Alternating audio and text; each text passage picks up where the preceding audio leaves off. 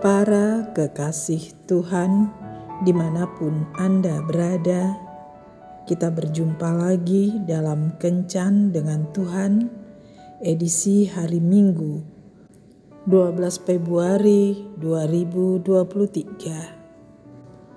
Dalam Kencan kita kali ini, kita akan merenungkan bacaan dari Kitab Tawarikh dua, bab dua puluh dua, ayat tiga. Ia pun hidup menurut kelakuan keluarga Ahab, karena ibunya menasehatinya untuk melakukan yang jahat. Bapak, Ibu, dan saudara-saudara yang dikasihi Tuhan, bagi banyak orang, ibu adalah sosok yang sangat istimewa. Besarnya perhatian dan pengorbanan ibu kepada anak-anaknya tergambar dalam ungkapan kasih ibu sepanjang jalan, tidak ada ujungnya. Bagi banyak orang, makanan paling enak adalah masakan ibu. Tempat yang paling aman adalah pelukan ibu. Figur ibu dijadikan teladan. Nasihatnya didengarkan dan ditaati. Sayangnya, tidak semua ibu memberi pengaruh yang baik bagi anak-anaknya. Ahazia adalah salah satu raja Yehuda yang memerintah dalam waktu singkat, yakni hanya satu tahun. Ia adalah anak Yoram, raja Yehuda. Ibunya adalah Atalia. Pengaruh ibunya sangat kuat terhadap Ahazia. Sang ibu mendikte apa yang harus dilakukannya. Juga menjadi penasehatnya, termasuk dalam urusan perang.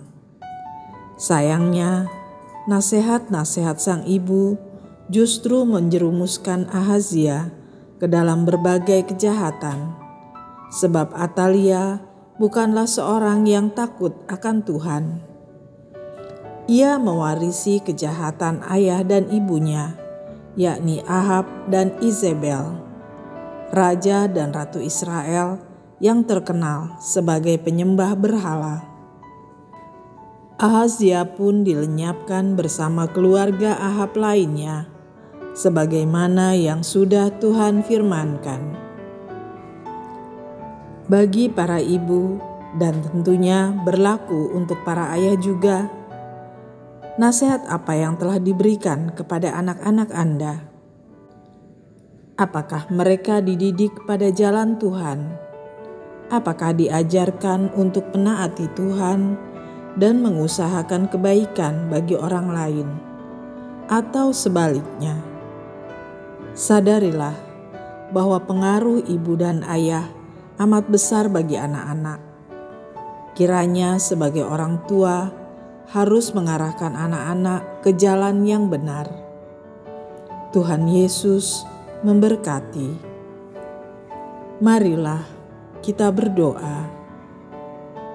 Tuhan Yesus, berilah kuasa penuh pada para orang tua, yaitu ayah dan ibu, untuk dapat mendidik anak-anak mereka sebagai pribadi yang takut akan Engkau dan taat pada perintah orang tua, sehingga anak-anak tersebut dapat menjadi berkat bagi kehidupan banyak orang. Amin.